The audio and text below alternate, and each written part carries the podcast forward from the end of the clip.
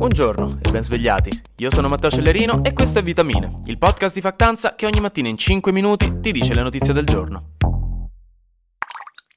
Nella legge di bilancio proposta dal governo, qualcuno si è reso conto di un dettaglio. Un dettaglio non da poco che il governo ha deciso di inserire e che va in controtendenza con uno dei principi cardine del nostro dialogo sociale degli ultimi decenni, praticamente, ovvero la fuga dei cervelli. Quel brutto fenomeno che se ci trovassimo in un film horror sci-fi o in Futurama, per esempio, avrebbe un significato completamente diverso, ma che nel mondo reale è un po' più noioso e significa che la gente altamente qualificata, che svolge lavori particolarmente complessi o innovativi, tende ad andarsene dall'Italia all'estero perché ci sono più opportunità fuori. E quindi si cerca sempre sti cervelli di farli tornare nei loro acquari di soluzione salina qui da noi, principalmente con sgravi fiscali. A partire dal 2019, infatti, con il decreto crescita era stato deciso che chi aveva vissuto fuori dall'Italia per almeno due anni e decideva di ritornare in Italia a lavorare avrebbe dovuto pagare l'IRPEF, che è la cosiddetta imposta sul reddito delle persone fisiche, la tassa su quanto guadagni, detta in parole povere, solo sul 30% di quello che guadagnava e addirittura solo sul 10% di quello che guadagnava se si trasferiva al sud. Questo per cercare di rivalutare ancora di più il tessuto socio-economico del mezzogiorno, che tende a svuotarsi più velocemente del banco delle arance al supermercato non appena nonna percepisce che è arrivato l'autunno, perché voi avete assolutamente bisogno di almeno una spremuta al giorno che vi serve la vitamina C, che se c'è un periodo della vostra vita in cui rischiate un'overdose da vitamina C, che non credevo nemmeno fosse fisicamente possibile, è proprio questo, quindi state attenti, mi raccomando. Detto questo, il governo ha proposto di alzare da 10 e 30% al 50% la soglia di reddito imponibile su cui pagare l'IRPEF, cioè se voi guadagnate 100 euro e la tassa IRPEF normalmente prenderebbe il 23% di quanto guadagnate, 23 è solo un esempio, è uno degli scaglioni, ce ne sono vari, ma per semplificare mettiamo 23%. Pagate 23 euro di tasse. Con le vecchie regole da fuga di cervelli, se eravate dei cervelli belli, luccicanti, lucidi, un po' umidici e tornavate in Italia, dovevate pagare il 23% di 30 pur guadagnando 100, quindi dovete pagare 7 euro di tasse invece che 23. Se andavate a vivere al sud, addirittura 2,3 euro di tasse pagate, quindi pochissimo. Adesso con la proposta del governo, se siete dei cervelli e tornate in Italia guadagnando 100, dovete pagare il 23% di tasse su 50, quindi in totale dovete pagare come tasse 11,5 euro, che è comunque meno di 23, ma è più di 7 ed è più di 2,3. Quindi insomma c'è sempre un incentivo a tornare, perché ripeto si pagano comunque meno tasse, però si è incentivati di meno e molti questa cosa l'hanno trovata strana, un po' controproducente, un po' poco autarchica, non va esattamente a migliorare le nostre speranze che qualche italiano trovi la cura per il cancro facendo ricerca all'Università di Napoli o al Policlinico di Bologna, mettiamola così, quindi sono sorte delle polemiche. A margine vi aggiorno anche sul fatto che in Parlamento la maggioranza ha votato per rimandare alla Commissione Lavoro la proposta di legge sul salario minimo, di cui si discute da mesi ormai e che continua a far discutere perché l'opposizione l'ha proposta ed è abbastanza unita sulla volontà di farla, mentre la maggioranza non è proprio contentissima di approvarla, non è convinta, ma non vuole nemmeno dire apertamente di no,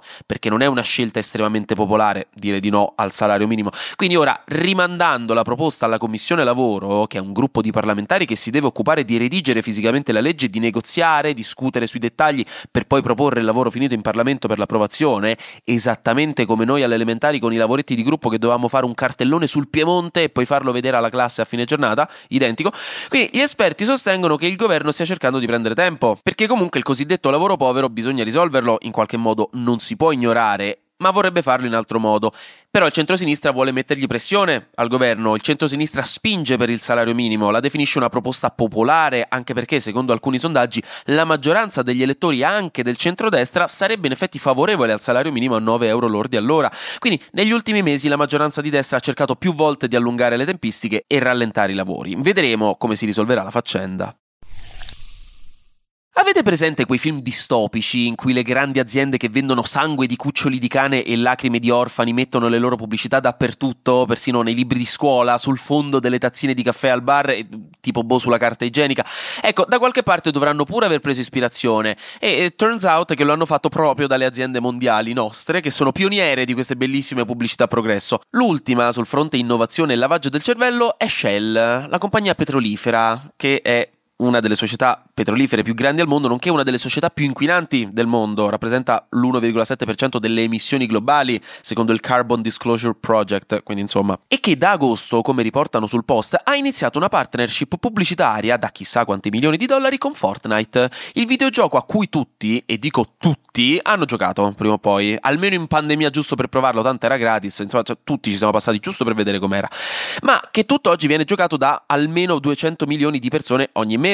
Ecco, Fortnite ogni tot fa delle partnership vabbè, ci sta, deve fare soldi. A volte con i personaggi della Marvel o di Dragon Ball, a volte ospita concerti di artisti veri sulla sua piattaforma, insomma, fa un sacco di cose interattive. Adesso ha iniziato questa partnership con Shell, che ha creato un livello di gioco fatto apposta, in cui cerca fondamentalmente di aggraziarsi le nuove generazioni, cioè di presentarsi come un brand positivo, associato al divertimento e alle macchine, brum brum, piuttosto che al petrolio e al cambiamento climatico. E lo sta facendo in maniera più subdola di vostro padre, che piano piano vi fa scomparire quelle vostre magliette che proprio non gli piacciono lavatrice dopo lavatrice, che voi non ve ne accorgete lì per lì, ma mesi dopo alle due di notte vi viene un flash che è da un botto che non vedete nei cassetti quella maglietta e iniziate a cercare di capire perché. Comunque, appunto, Shell sta cercando di influenzare i consumatori del futuro, ora che sono più giovani e influenzabili, e in un contesto di vulnerabilità emotiva, cioè quando giocano, quando si divertono. E questa cosa non è che sia il massimo, perché rientra nella macro strategia portata avanti letteralmente da decenni dalle società petrolifere per dirottare l'opinione pubblica verso posizioni favorevoli nei confronti dei combustibili fossili, usando anche qui tecniche molto subdole spesso immorali, come quando hanno screditato per anni la ricerca scientifica climatica con campagne di disinformazione aperta.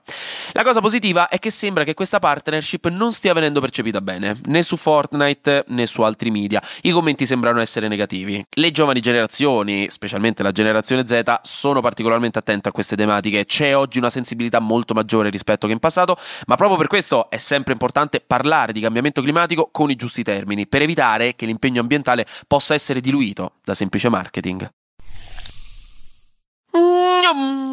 Flash News. Gli European Music Awards di MTV del 5 novembre sono stati annullati a causa dell'instabilità del contesto internazionale causata dalla guerra tra Hamas e Israele. Su WhatsApp nei prossimi mesi dovrebbe arrivare una nuova funzione che permetterà di avere due profili sullo stesso telefono, così da poter cambiare per esempio tra profilo personale e profilo di lavoro sullo stesso telefono con molti meno sbatti. Infine, il Parlamento europeo ha assegnato il premio Sakharov per la libertà di pensiero a Masa Amini e alle donne iraniane. Masa Amini, che era la ragazza uccisa l'anno scorso dalle autorità iraniane per essersi messa male il velo per strada, che aveva fatto scoppiare un movimento di protesta con lo slogan Donna, vita e libertà. E finisco questa settimana decisamente pesante da un punto di vista mediatico, siamo stati tutti molto bravi a superarla, con le mie due notizie preferite di oggi. Così vi godete il weekend sapendo che uno, un uomo a Varsavia, in Polonia, ha fatto finta di essere un manichino nella vetrina di un negozio per Dio solo sa quanto tempo, senza che nessuno se ne accorgesse, lì fisso immobile con la gente che passava, per aspettare la chiusura del negozio e poi derubarlo, prendendosi dei gioielli. E la polizia lo ha arrestato, quindi ecco ricordatevi che il crimine non paga, però a quanto pare è divertente. Mentre due, per qualche motivo che non so e che non voglio sapere, preferisco tenermi questa informazione così, nature, come no, una piccola perla in questo mare d'ombra, Mattarella ha incontrato in maniera ufficiale, proprio al Quirinale, eh, non è che dici stavano a fare colazione al bar e si sono visti, il direttore e due editori della settimana enigmistica per celebrare 90 anni di storia. Quindi si sono fatti una foto, tra gli ospiti c'era anche Alessandro Bartezzaghi, che è il direttore della settimana enigmistica, nonché figlio del leggendario Piero Bartezzaghi, e niente, spero che alla fine Mattarella gli abbia fatto un autografo su un cruciverba fatto apposta in cui alla 5 verticale la definizione era così firma Mattarella, perché altrimenti hanno letteralmente perso tempo. Anche oggi grazie per aver ascoltato Vitamine. Noi ci sentiamo lunedì, perché sarà successo di sicuro qualcosa di nuovo e io avrò ancora qualcos'altro da dirvi. Buona giornata e buon weekend.